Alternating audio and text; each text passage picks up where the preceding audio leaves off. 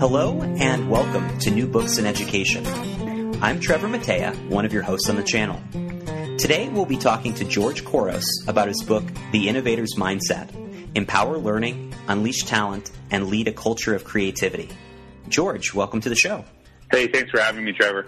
So excited to talk to you today. It's good to have you here. I'm wondering if, if we can begin by having you tell us a little bit about yourself. Well, um, right now I'm actually um, I'm an author and a speaker and a consultant. I work with uh, districts all over the world um, and uh, do consulting, talking about innovation, education, uh, teaching, learning, and leadership.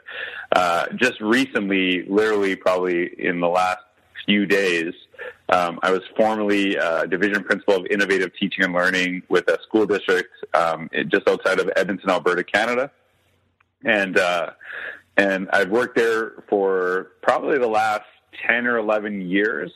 Um, yeah, and it's been an amazing journey, and uh, part of the reason why I think I'm so um, excited and passionate about the work that I do is because of the leadership there. Um, amazing superintendent currently amazing superintendent before. Um, my deputy superintendent was probably the most influential person in my career ever. Uh, and they really focus on, they really focus and still continuously focus on empowering people. And so um, they really looked at what I brought to the table and they brought that out of me as opposed to make me fit into some type of structure. So uh, that's that's part of my background. Um, I'm a new dad as well. Just have a baby girl who's not even a month old, and uh, and yeah, just continuously, you know, looking at you know my life and how I embrace change, how my family embraces change, and looking at um, how we do that in education as well. You were this division principal for innovative teaching and learning. And uh, in the book, you describe that as being a unique position in your school district. It was one that, that you created, and as far as you know, it didn't exist in any other schools or districts until that point. And so I was wondering, can you kind of walk us through what a typical day looked like for you when you were in that role? Well, that's the thing. There was no such thing as a typical day. Um, it's it's a very unique position, and I would actually um, I would challenge anyone to, to even see if there's anyone with innovation and education uh, in their role, in their in their job title. Um, I think six or seven years ago when we first started it, and to be honest with you, we didn't even know what innovation meant. We just thought we need to look at this. We need to kind of explore this, and so I had the freedom and flexibility to kind of make a title with no job description, really uh, it wasn't really, it was kind of like, you know, there's certain things we were going to look at, but it was kind of just, my superintendent was just like, go and do what you think you should do. And so, um, you can see that part of my work was research and development. Um, we look at, um, you know, new trends in education, new things that we would see around the world. How do they actually, um, you know, implicate educators and, and, what how do we leverage them in our work. Um, part of my role is developing leadership. So um, we know that you can have some really amazing teachers, but if you have weak leadership, those teachers tend to um, become weak or leave. And so uh, we wanted to really empower educators by you know uh, influencing our leaders and, and see what they're doing. Uh, but in any day, I could be working with um, principals. I could be consulting my superintendent. I could be talking to kindergarten students. Um, I could be working with parents. And so we really said, like, we need to be thoughtful of how we roll things out, but we also need to move quickly. And I think that's something that I had the flexibility to do. And, and um, the, the, the really interesting thing about my role, uh, and I don't know if I talked about this in the book, is that um, I was actually part time the entire time. And now, when I say part time, I'm meaning that one year I'm like 0.9, the next year is 0.8, and then I'm 0.5, 0.2. So I never actually worked a, like a, a full teaching or a full educator schedule. Uh, and part of that reason why was because um, I was already speaking and consulting with you know schools and uh, districts around the world. Uh, not as much as I do now, obviously. Um, but the reason the reason why it was part time is because, um, to be honest with you, um, I, I'm going to districts around the world, speaking at them, but I'm also learning stuff from them while I'm there and my district is paying me nothing at this point. And so I'm getting like free professional learning, even though I'm delivering it a lot of times to these districts. And then I come back with these ideas to my own school district, which helps accelerate everything, right? You have, you know, basically insider info to the, some of the, the most forward thinking um, institutions in the world. So it was a really unique position, and, and I wish more people would be open to it because I know there's a lot of people that have many of the abilities and skills that I do, um, and they are pushed in a position where you have to make a choice. You either decide you're going to become a speaker or an educator or consultant, or you stay in our schools, but you can't have it both ways. And I think that people are very scared of something that doesn't look like something we've always done. Yet we'll always say we're preparing kids for jobs that don't exist. Yet we're so scared to make them. And I think that's, uh, I think that, you know, is a credit to the leadership in my school district that they were willing to do something and, and to see where it went. But they knew it was that you can give me any title you want. They knew that I had an ability to affect change. And so they put me in a situation where I could do that to my best ability it's really interesting to think about the role now that you're describing it a little bit more. Uh, my first thought is, wow, that, that sounds great for you in that you, you kind of got to, to decide what this role would be and, and follow your passions. But it also seems like, uh, in some ways, an ideal arrangement for the school district because as you were traveling around, um, when you're not working for the school, you're bringing those new ideas in. Totally, yeah. It, it, that's the that's the thing. Right now, again, this you have to ensure that the person in that type of position is you know utilizing those opportunities right mm-hmm. i could have easily went in uh, spoken a place you know never looked at what they're doing never paid attention and just said well i'm not this is not part of my role, right? And, right. and separated the two. But I saw a real intersection between the two, right? Even when you work, like I would say that the district that I worked with for the last 10 or 11 years is, is extremely forward thinking, is extremely innovative, um, and their leadership is, is second to none in the world, in my opinion. Uh, I, I think the world of the leadership in my, in my school district, and I would work with other school districts that were nowhere near us in what they were doing. But the thing is, you can always find something that they're doing that's really great if you're looking.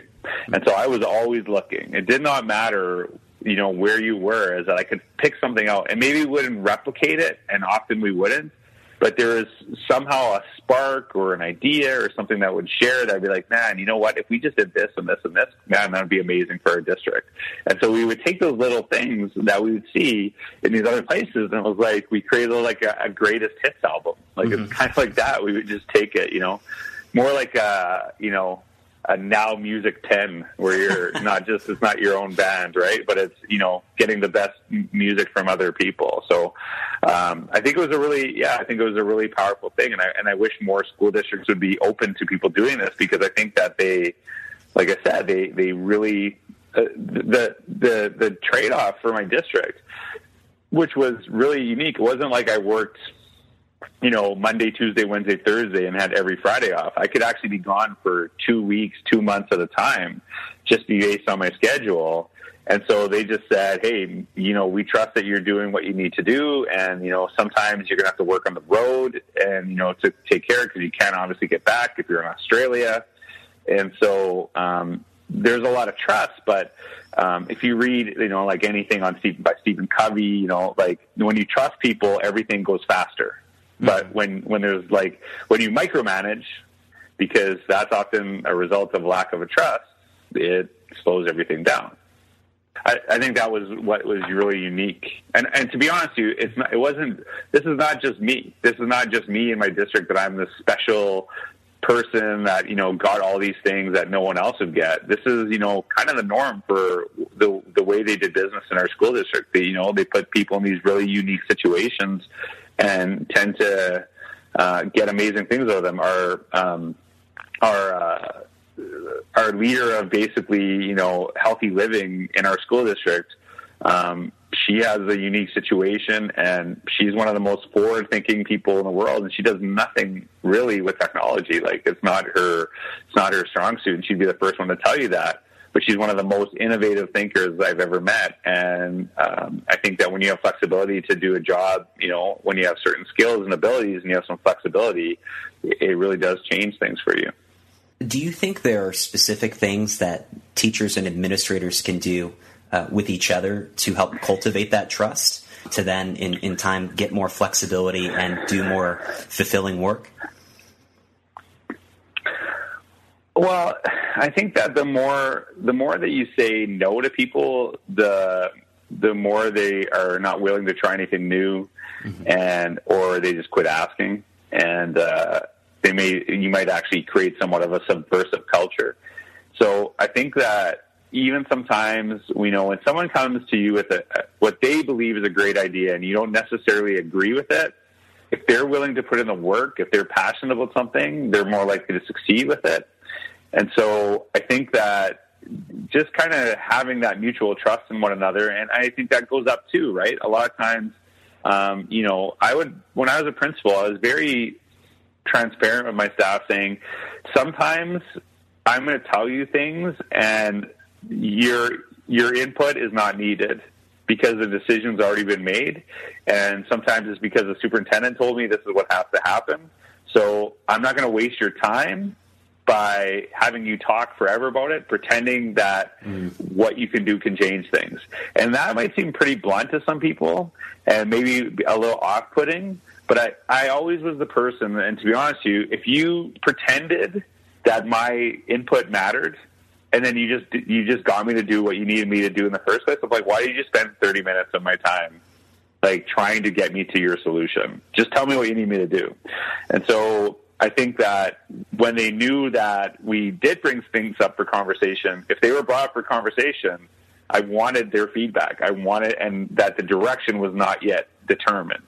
So I think that when you're transparent with people and they know that they trust you, but you know, I think that some people might have struggled with that in my own, you know, schools and districts, and um, I think that is was part of it is that you try to be as transparent as possible as a leader so that people know that hey sometimes they might not like the decision that is being made but there's a reason that it has to be made. And uh, sometimes it's out of your control. Sometimes it's just is what it is. And i think that um, when you do ask for input that you value it and you you're very thoughtful and you add it to whatever you're whatever you're doing. I think that um, building trust in those ways and having some of those conversations are are really really crucial. And so it strikes me that um, the approach you're describing isn't necessarily one that all school leaders use. And so I'm wondering if we can talk a little bit more about um, how you came to work in schools and what kinds of experiences shaped your educational leadership and, and what you see as the purpose of education. Well, actually, I never I never wanted to be a teacher, so it's kind of weird uh, for me to actually say out loud. But um, it was never in the cards for me. I, I, I really loved coaching. I wanted to be a basketball coach, and um, and really the only way to do that was to become a teacher, and then you know that would give you quick access to you know the high school teams. so um, that was something I did. And I actually remember particularly in an interview um, one of the people hired me and they said, Hey, you know what? We're a little reluctant to hire you because we feel that coaching is your main focus and not necessarily teaching. I'm like, well, that'd be probably accurate. So, um, but, um, the, the kind of the interesting thing is, um, the more, the more I taught, I don't necessarily say I loved it more because that's not true. Um, but when I met some of the leaders that I have today, uh, that I build really amazing professional relationships with, they really changed my thinking on education. They really changed, you know, how I saw myself in that role, and uh, and they really empowered me, and they tapped into passions, and they brought things out of me that you know I, I could never imagine. And so it really shaped my thinking. I, I know that um, if it wasn't for one of my leaders, she actually just texted me. Her name's Kelly Wilkins. If I wouldn't have crossed paths with her, um, I was about two months away from quitting teaching. Um, but I think that one of the other elements of this too is that I see, I, I do my best to see education and everything that comes my way. So um, I coached, played basketball, ref basketball, and there's so many things that I learned through that process that are totally relevant to education, that are totally, you know, relevant to how we do the work. And, uh, you know, um, you know, refing, having coaches and players yelling at you if they don't like something and you make a mistake, um, you quickly learn that when you own up to a mistake as a referee, um, that the conversations are much different than trying to pretend you didn't do something wrong. And I remember, you know, you make some bad calls here and there. You just say, Coach, hey, that was a terrible call. My bad. And I'll do my best. And there's nothing to say after that, right? And I think it, you know, builds little things like that. Um, but the other thing that's kind of really shaped my thinking is I, I have a brother who's in education, uh, and I have a brother who's in business. And um, they would probably, to be honest, you be on separate sides of the political spectrum. And I would actually say that I kind of have see both of their viewpoints and I see both of their um, you know their their ways of thinking, and I'm kind of somewhere in the middle of them. And I think that was a huge influence um, on the way I see education. Because I know that um, I do look at it through my one brother's eyes as an educator, and I see you know the power of learning, and but I also see like you know my brother who's in business how does how do outsiders look at education? So, for example, um, one of the narratives narratives you hear in education all the time is we need to teach kids to embrace failure.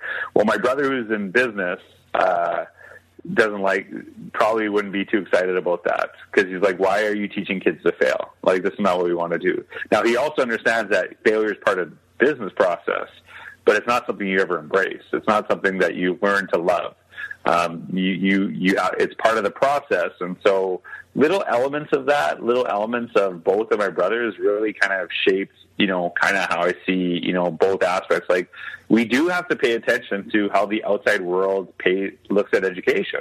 We can't just say, well, you just be, you never taught, so you don't really get us. Well, it's not really, it's not really conducive to conversations. We have to kind of be thoughtful of how the rest of the world looks at us. That makes sense to me. I've always appreciated talking with people who know a lot about something that on the surface seems disconnected to education. But if you, if you think about it long enough and you engage with it yourself, I think you can find that uh, good ideas can transfer to other fields. Absolutely. And I think that when you look at like Genius Hour, totally spread. It's, you know, in schools all over the world. Well, basically, that's been adapted from things like, um, you know, how 3M, the company, did some of their time, or Google's 20% time. Um, people are taking some of these ideas, and the, the reason why these ideas are spreading is because we have access to them. Like Google tells us what they're doing. You can see many aspects of Apple. Now, Apple's a lot more closed than something like Google, um, but you see how they're working, and people are taking these ideas because they have access to them and they're shifting them to how they do things in their classrooms, right? You see, um, you see the influence of, and like you see the influence of companies like Google, where people just love working there, and you know, um, they they create incredible things uh, through the process, and it's a lot of development. Well, you look at what they're doing, motivation is crucial to work as it is to education. But the other element of it too is you can actually see a lot of the environment that Google has created, which people thought were, was nuts, is now you know a lot of classrooms and schools are being being developed where they look that way, where some of the best classrooms in the world, if you walked into them and I didn't tell you it was a classroom, you would never think that's where kids go to school and I think that's a good thing. And I think that's a I think that's a shift. And when you look at these, you know, you look and compare, saying, you know, that's an amazing thing, and man, I would love to work there. How would that work for our kids? And actually asking those questions where like we never we never knew those things when I was younger. Like you they weren't accessible unless you went and bought a book and you know got the secrets behind something. Mm-hmm. But now they're free and they're in your face all the time and I think we need to access what other people are doing and and, and ask the question how does this apply to to our, you know, our situation, our context as educators. Love that question. It, this seems like a good idea. How might it work in my classroom or at my school? Absolutely. I'm wondering if you can tell us a little bit more about how you came to write The Innovator's Mindset. Uh, well, I think part of it was basically um, was just kind of my role, the work that I was doing, um, really kind of seeing where my passions were. And the really interesting thing is, I really kind of started to identify my passions um, through my own digital portfolio um, that I still maintain. It's georgecouros.ca. It's a blog slash portfolio. And uh, just kind of aggregating stuff over time, I'm like, man, I'm really interested in this notion of innovation. And I'm, you know, looking at mindset and, you know, what does that mean? How is the connection? Um, and the only reason I actually started a digital portfolio was because I wanted to understand how do digital portfolios work with kids. So I thought the best way to figure that out is to actually do it from the viewpoint of a learner, not as a teacher. And uh, and so kind of my role, kind of seeing you know what my passions were, what I wrote about, what where I seemed to gravitate, where my mind was. Uh, but it was like kind of having this journal, and what people are kind of what kind of blows people away. Um, to be honest, the book has done very, very well. I'm very proud of it. Um, but it was written actually last summer over a two week span. So I, I sat down, uh, went to Starbucks every day, and I wouldn't come home until I finished a chapter. And I did that um, for 15 consecutive days until it was done. And then I had to do the editing and all that other stuff. But the first draft was actually finished in two weeks. But it sounds quite you know, amazing because that, you know, usually books take so much longer to write. But the reality of it is, is it really took me six years. And when I say it took me six years, is that when I look at my own portfolio, um, I was pulling ideas from there left and right. So I could actually go, um, I'm like, man, I really want to add that characteristics of the innovator's mindset. So I would literally go to Google and I'd write George Couros characteristics of the innovator's mindset and I'd find my post and then I would somehow put it into the book. Or, man, I love that talk by Barry Schwartz. This would fit in perfectly here. So I would just go George Couros, Barry Schwartz, Google, pull my own information, and share it in that space. So the process was, you know, you don't see it like when I if I told someone, hey, if you write for five years and you write in this blog, I'm sure you could write a book in two weeks they're not willing to necessarily write in the five years. But man, w- when I went through the process, I was so grateful that I did that prior because of how easy it was able to access my own thinking, which mm-hmm. which is like, do we put kids in those situations? Like, how many times does a grade five student look at what they did in grade three and, and pull from that? Never, mm-hmm. never. So they might have accrued knowledge over time, but they don't actually have access to anything tangible. So it's just it's in their mind and nowhere else that's a really strong case for engaging in regular reflection and, and organizing your thoughts so that you can access them later. I mean, obviously, if you're blogging and people are reading it, you're, you're doing a service for them, right? You're, you're sharing ideas Absolutely. so others can try them out. But then, you know, you also experience a benefit down the road when you wanted to kind of integrate all of these things together into a book. It's unbelievable, right? Even even um, even sometimes, like I'm writing some things now and knowing what I do, um, I'll actually tag my own blog as hashtag book two. So later, if I just look up the tag hashtag book two, I'll see articles I've written and great stories that I like. And, you know, I'm like, man, I really would like to use this story in my next book. Mm-hmm. So little elements of that are helping me through that process. And I think that um, is a really important point is that do we have in education the vision to do something that will last us or that we'll continue for years. And the thing is, um, with the with paper, the physical structure of paper, um, you're not going to have a kid in grade 12 bringing their notes from grade 9 on because you can't access everything. It's too hard to find. But now with digital, I can easily do that. And so we we're in a somewhat of a paper mentality of our thinking. Like you know, it's fleeting and I can't access it. It's too bulky. You know, you wouldn't carry a supercomputer around with you. You know, when you were you know in the 1950s, because obviously that's impossible. But now it's very possible. But are we leveraging it? Are we connecting? Are we utilizing this stuff? And I think that's a really important point. And uh, I, I think that uh, I'm very proud that I can talk about this stuff inside and out not because I researched it, but because I did it. And I think there's a difference. Now, I see both. I see it as research, but a lot of times when we research, when you hear about researchers, they're just looking at what other people did. They're not actually doing it themselves. And I think that's something that's, you know, really made an impact on me is actually understanding the stuff from the viewpoint of a learner. And I think that's something an, an audience always appreciates is knowing that you know it firsthand. Absolutely, absolutely, and I think that you you get a different perspective. And like when you when I look at all these things that I do, when I look at all the things that I you know try, and people always ask me, well, how do you know this works best? And I know we talked about this previously before we even got on the on the podcast. Well, how I figure out if it learns best is I become the guinea pig. Mm-hmm. Like uh, we we often you know we want the kid to be the guinea pig and try it for the first time, but we only have so much time with them.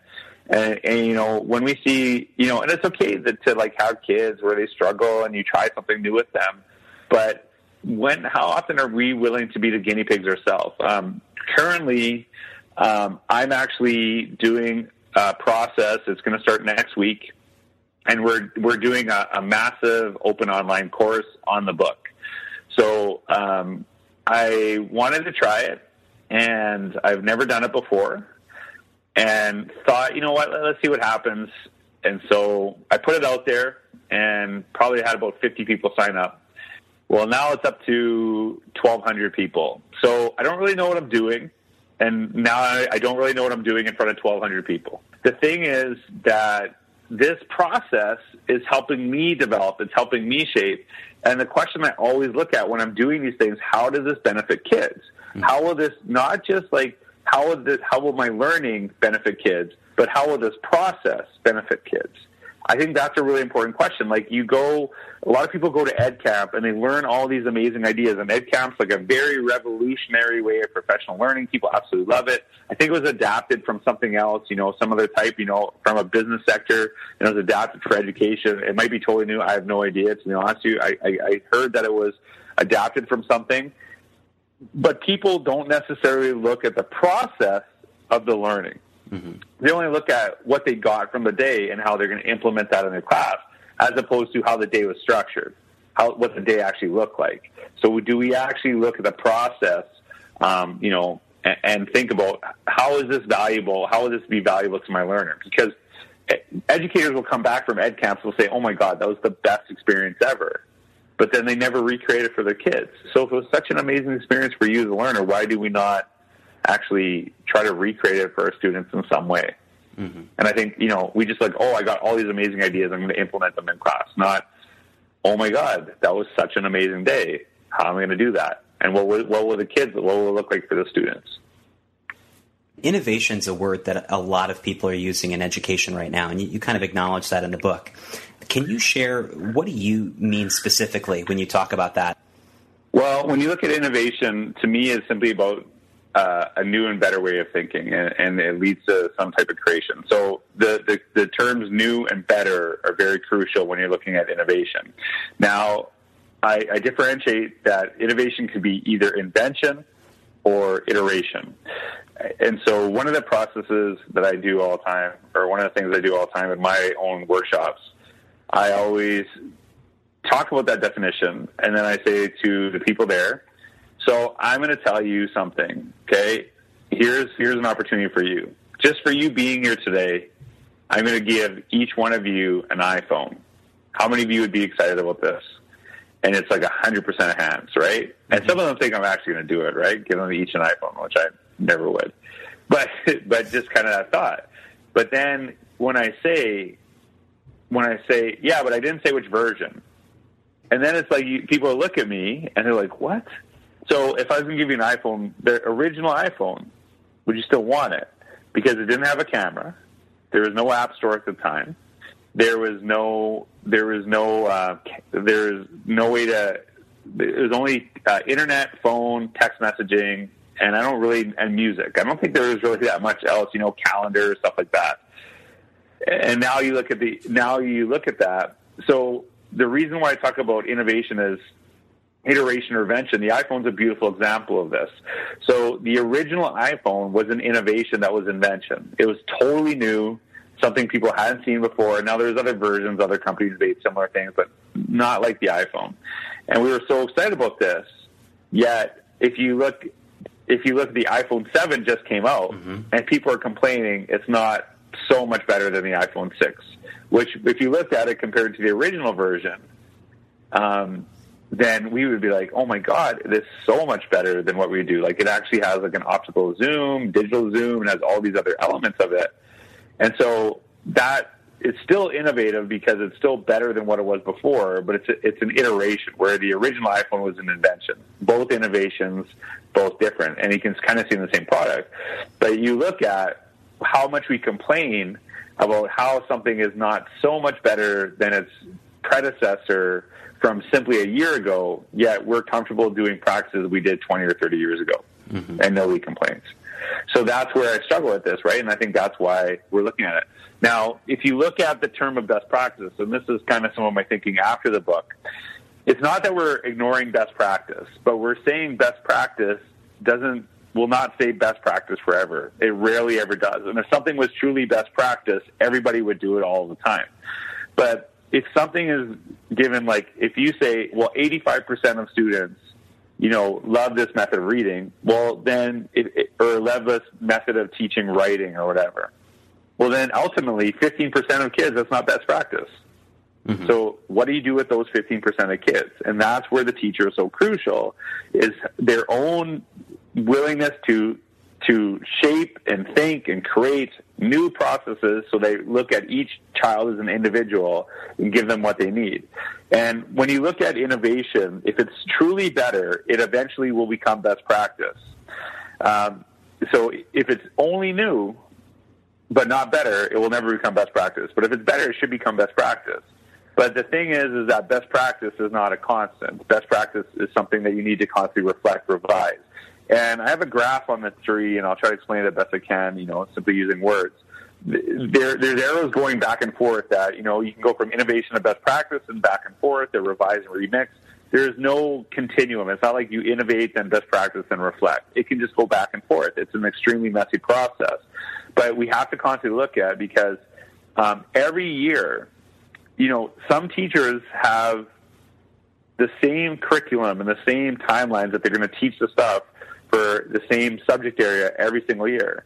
But there's something that changes every year that we need to really pay attention to, and that's the kids. That every year you get a new batch of kids, and they're nothing like the year before. And even if there are, there, there's differences. So how can I actually tell you in September what I'll be teaching in November without actually ever meeting my students and actually understanding what their needs are, where they're at? So I think that's why having teachers really think this way about, you know, when do they go from best practice? When do they, you know, try to be innovators? And kind of going back, that's the messiness of this. But I think that we're really trying to look at the needs of each individual child, not simply painting them all with the same brush. And that's why innovation is so crucial in the work that we're doing. I think a lot of people would acknowledge that we can conflate innovation with expensive technology. So I'm wondering if you can share some examples of innovation in schools that, that you've observed that don't rely on or that do rely on existing tools or smaller budgets. Um, well, you see, well, you, you see, when I when I give that example, for example, uh, if you looked at it, people would say that the smartboard was an innovation. Now, if you go to the term of it actually being new and better, there's some elements of that because but was it actually better for the learning or was it simply a, a better way for us to do you know um, traditional teaching? And the scary thing about technology is that if it, it accelerates everything. So if you are doing bad practice and now you have technology added to that it will actually accelerate bad practice which is a scary thought. So you, look at these schools um, on limited budgets, you know, and this is all over. There's not many, especially in the public school system, that you know have endless amounts of money. I think that they're really re-looking at what their structures are, how they're doing things. Like I know it's going to sound weird because I tell people this, and every time I say it, there's an audible gasp. But uh, one of the new schools in our district um, actually has no photocopier, and people are like, "What? How is that even possible?" Right? Well, yeah. the thing is, is that you know every kid's bringing a device. Every kid has it. So why do you need to spend fifteen thousand dollars on a photocopier when you really don't need it? And I think sometimes when you do that, you know, people will use the photocopier not because they need it, but because it's there. And so they'll just go to that process. But when you start bringing these devices, you start looking at things differently, something's got to go. You can't do everything you've always done plus add other things. You have to rethink what you're doing. And I think that's I think that's one of the shifts here is that it's really important to um, look at like what are we doing? How many schools go one to one plus change nothing about their supply list? There's something's got to go. Mm-hmm. Like why are we making like why are we spending all this money and kids are still bringing the exact same things? It doesn't seem to make that much sense. So you have to to, to rethink um, this notion of, of, what's going on in your school. And, and people will say to me, you know, I love all this stuff, George, but I don't know when I have time for this. I'm like, well, I'm not adding to your plate. I'm trying to get you to think differently. So you can't do everything plus this. You have to rethink what you're doing, and just little simple things like we don't. Uh, I never ask people to, you know, all at once just change everything that they're doing in their classrooms. It's just change one thing. Just look at one thing you're doing and and rethink it and see how could you do it in a way that's you know more effective for students, uh, could be much more powerful, and what is it replacing? And I think that's a, a, very simple way to kind of move about it. And as you start doing that one thing, then it maybe becomes a second thing, then a third thing, and then all of a sudden you notice your teaching is totally different than it was a year prior. And I think that's uh, that's what we're trying to get people to th- how we're getting them to think differently. I appreciate uh, your willingness to, to concede that it, it is impossible to do everything you've always done and all of these new ideas you're being exposed to. And so we have to be creative in uh, finding ways to integrate new and old and uh, critically looking at what we've done before and uh, determine what's worth keeping and what we should discard for something different. Yeah, and I think that like I work with you know several districts and they'll you know, I'm having conversations with them, and they'll they'll get four or five different platforms of technology that they want to use. And I'm like, like, how do you expect everyone to be like fluent in mm. four by the end of the year? Do you really need four? Like, what are you what are you doing with this? And I think that um, this is a main tenet of the book is the idea of less is more. Is sometimes we try to do everything and we tend to then we tend to actually do everything, but in a mediocre way. Mm-hmm. Where what we're trying to do is basically go deep. We're trying to think, how do we learn a couple things and really go deep with what we're doing? And not only does it eventually save money, it's actually a better process. Um, I, I know that I do talk a lot about technology, and I see it as um, not it, it's somewhat crucial to innovation because we can do things better than we ever could before. And and so you could have said that 20 years ago. And so we have to look at it, its presence and, and why it's actually important. Um, but that doesn't mean we have to do like you know as soon as Pokemon Go comes out, you don't have to figure out how does Pokemon Go. Um, you know, how can we use Pokemon Go in the classroom? And a lot, like there was posts, like I didn't even know what Pokemon Go was because it was out for two days, and people had already written these posts trying to edu, you know, you know, edify it, you know, try to try to tap into everything. And it's like you haven't even really got down what you were doing before, and now you're trying to move on to the next thing.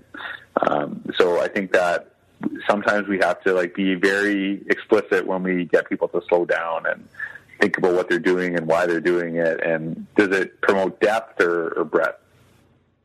Not all innovation is is created equally. If you're if you're amazing, you know, uh, pianist, then you just didn't pick that up because you saw it at a concert, right? Mm-hmm. and you thought, "Ooh, that looks cool," and then you become amazing. There's years and years of work that go into that. And so, do we have the patience to, you know, like look at stuff and say, you know what? I know there's all these other things, but are we really have we gone as deep as we want to go in this space? And you know, I think that's a lot of times. Um, I think that's you know, and I know Apple is maybe you know get criticized because uh, you know, ever since Steve Jobs gone, it might not be as innovative as it once was. Um, but part of their innovation is they don't do all like they don't just try to create every single product. They do a few things extremely well. I'm interested in that example of the school without a photocopier because it reminds me of another example you share in the book about a kindergarten teacher who was using Facebook to communicate with parents all the way back in 2010. Um, so way ahead of his time. Uh, now, of course, it's much more commonplace for teachers to use social media to yeah. communicate with families.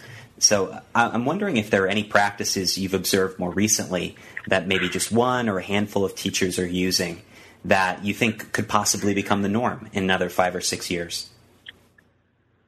Um, well, one of the things that I, I'm really promoting, and I think that is a really valuable process, um, is the access to uh, really rethinking how we communicate outside of the classroom.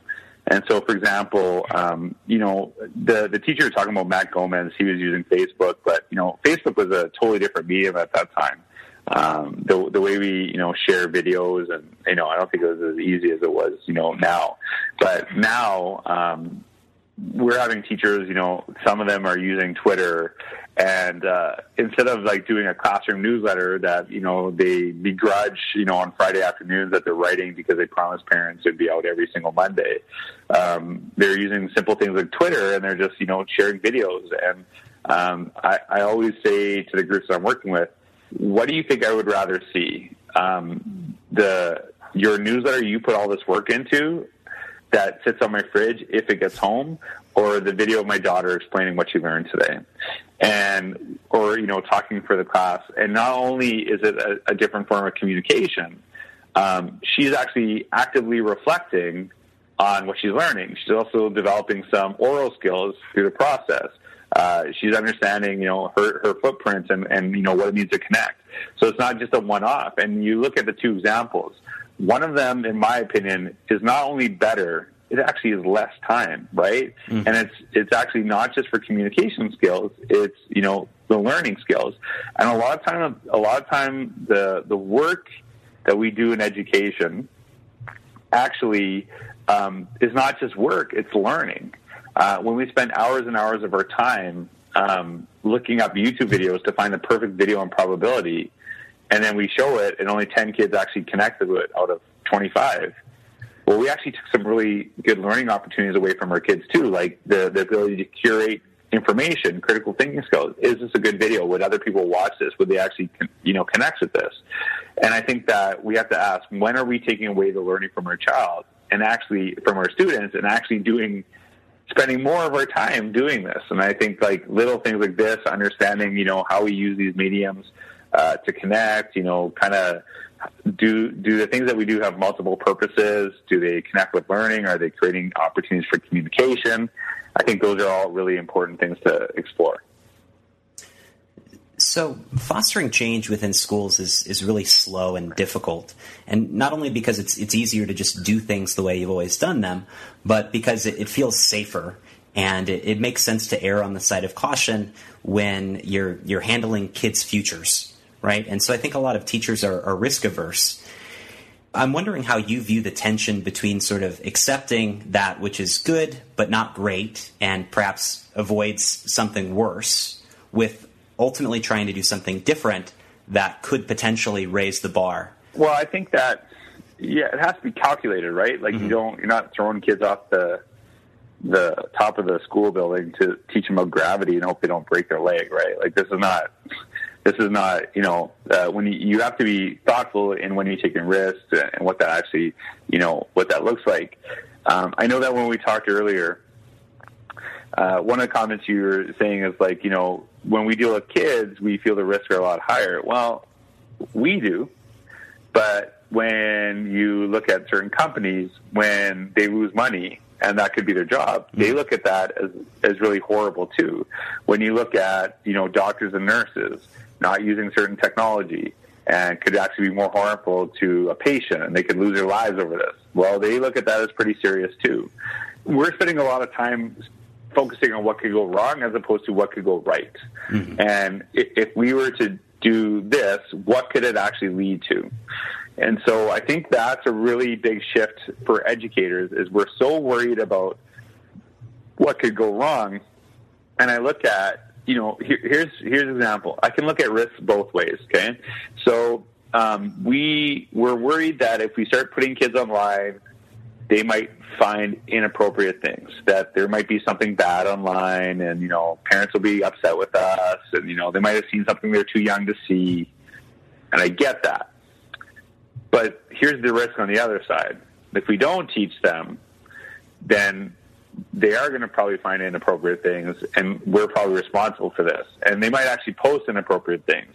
And so they might have went through school. They might actually become valedictorian. But then when you go look at their Twitter account or their Instagram account or their YouTube account, um, then look at all the bad things they posted, which now negates everything they've ever done in school. Because when we Google everybody, mm-hmm. Um, mm-hmm. that changes things. So there's risk there too. But but but we use the term of like, "Ooh, I don't want to take this risk because something might go wrong." Whereas I'm saying, "Hey, there's there's risk usually on both sides. If you don't teach them, there's risk there too." So what could possibly go right if you actually teach them stuff? And so now we have kids, um, you know, we have kids who are um, sharing things online, getting opportunities that you know didn't exist before, connecting with other people, you know, networking, uh, creating opportunities. Some kids are like, you know, there's a, young lady that I, I um, uh, connected with, and I, I read some of her stuff. She actually got into USC. Uh, not on her grades. Her grades weren't high enough. She contacted them and she said, You should Google me. And they Googled her and they said, We would love to have you here. And the interesting thing about that is that a lot of her online presence was done in her English class because her teacher took time and said, Hey, you know, this is how people are connecting. We want you to create this about.me page. We want you to have like a portfolio. We want it to be online. And so if it wasn't for the sake of her teacher willing to do that, then um, then then she wouldn't have that opportunity. So when you look at the risk of him not doing it, if she would actually apply to get into her dream school and he didn't do it, she wasn't getting in. So I think that you have to look at what could go right to the process. And, and you look at the narratives, like look at the narratives in education. Going to schools, you'll see this all the time. There will be signs that say things like "Don't bully." So, is our goal in education, hey, let's not raise horrible people? Because it's a pretty low bar as opposed to saying, go lead, go do amazing things. And the, if you have a sign that says don't bully versus a sign that says go lead, neither of them is going to create the, the output that you're looking for. It's the thinking of what made you put up the sign in the first place. Do you try to empower kids or you just try to make sure they don't do anything stupid? And I think that when you think that way, when you have signs that you know say that stuff, it, it's a reflection of how the school thinks.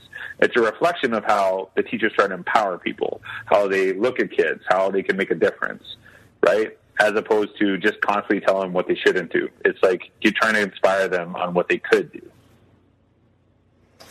Um, well, George, I've taken up a lot of your time, so I just want to ask you a couple more questions before we go. And uh, so, first, I'm wondering what are three other books you might recommend to our listeners if they've enjoyed reading your work and uh, listening to our conversation? Um, one a book that I really enjoyed reading um, that was that just came out was uh, launched by John Spencer and AJ Juliani. It talks about design thinking. Uh, it's a really great book. Uh, really makes design thinking attainable basically at all levels. And uh, they're just really the other thing that really you know I love about the book and uh, you know full disclosure these are two of my friends. Um, but they became friends through social media um, is that they'll if you have questions you just tweet them and the authors will talk to you. They'll give you more resources. They'll connect with you. So uh, it's a living book.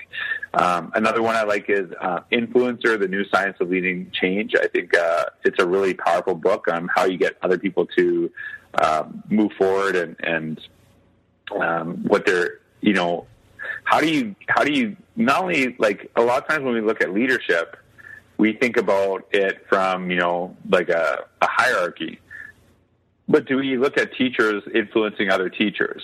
Do we look at educators creating an accountability to one another? You know, if you if we both teach grade two and you're not really pushing it on what is possible for your kids, does the other grade two teacher just let that go? Because to me, it's not acceptable, right? And so, how do we actually cross the hallway influence one another? How are we accountable to one another? And I think that book uh, talks a lot about that.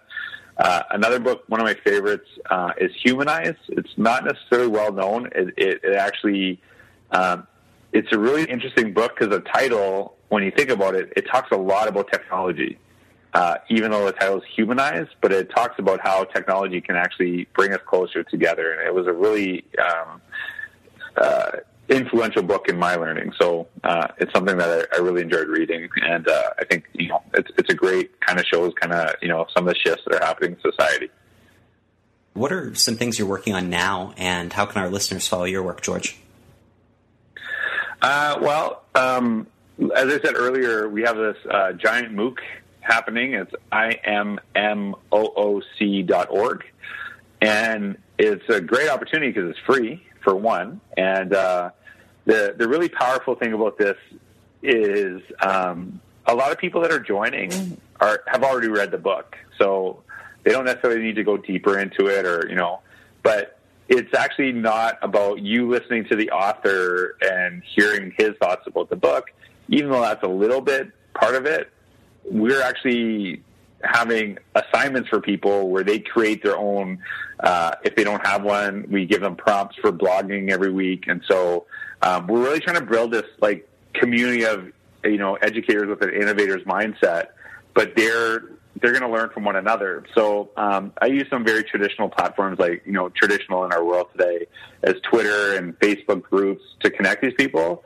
But I actually say, hey, go make your own groups. If you want to do Voxer, if you want to go do this, you want to go do this, you can make your own spaces. Like you don't have to invite all thousand. You might want to break off into little groups and and share your stuff but you have the you have the ability to kind of go do this what you want because it's the whole notion of innovation and it is that you know if i could write a book which i didn't right if i could write a book and tell you you know step by step how you become innovative and then you could go do it well that's not going to that book's not going to last more than you know the time it took to publish and get it out but if i can get you to try to shape your thinking and to you know see yourself as an innovator um, which is part of the process of this MOOC, is that people are asking questions, they're creating stuff, they're challenging ideas, they're learning from one another, um, they're, they're, they're connecting with people on a global perspective. Um, I think it's a, a, really great opportunity, and so we'll see where this actually goes. Um, like I said, it's something I've never done before. I have Katie Martin. She's uh, the director of professional learning at the University of San Diego. She's a very good friend of mine. Uh, she had a lot of help and influence on the book.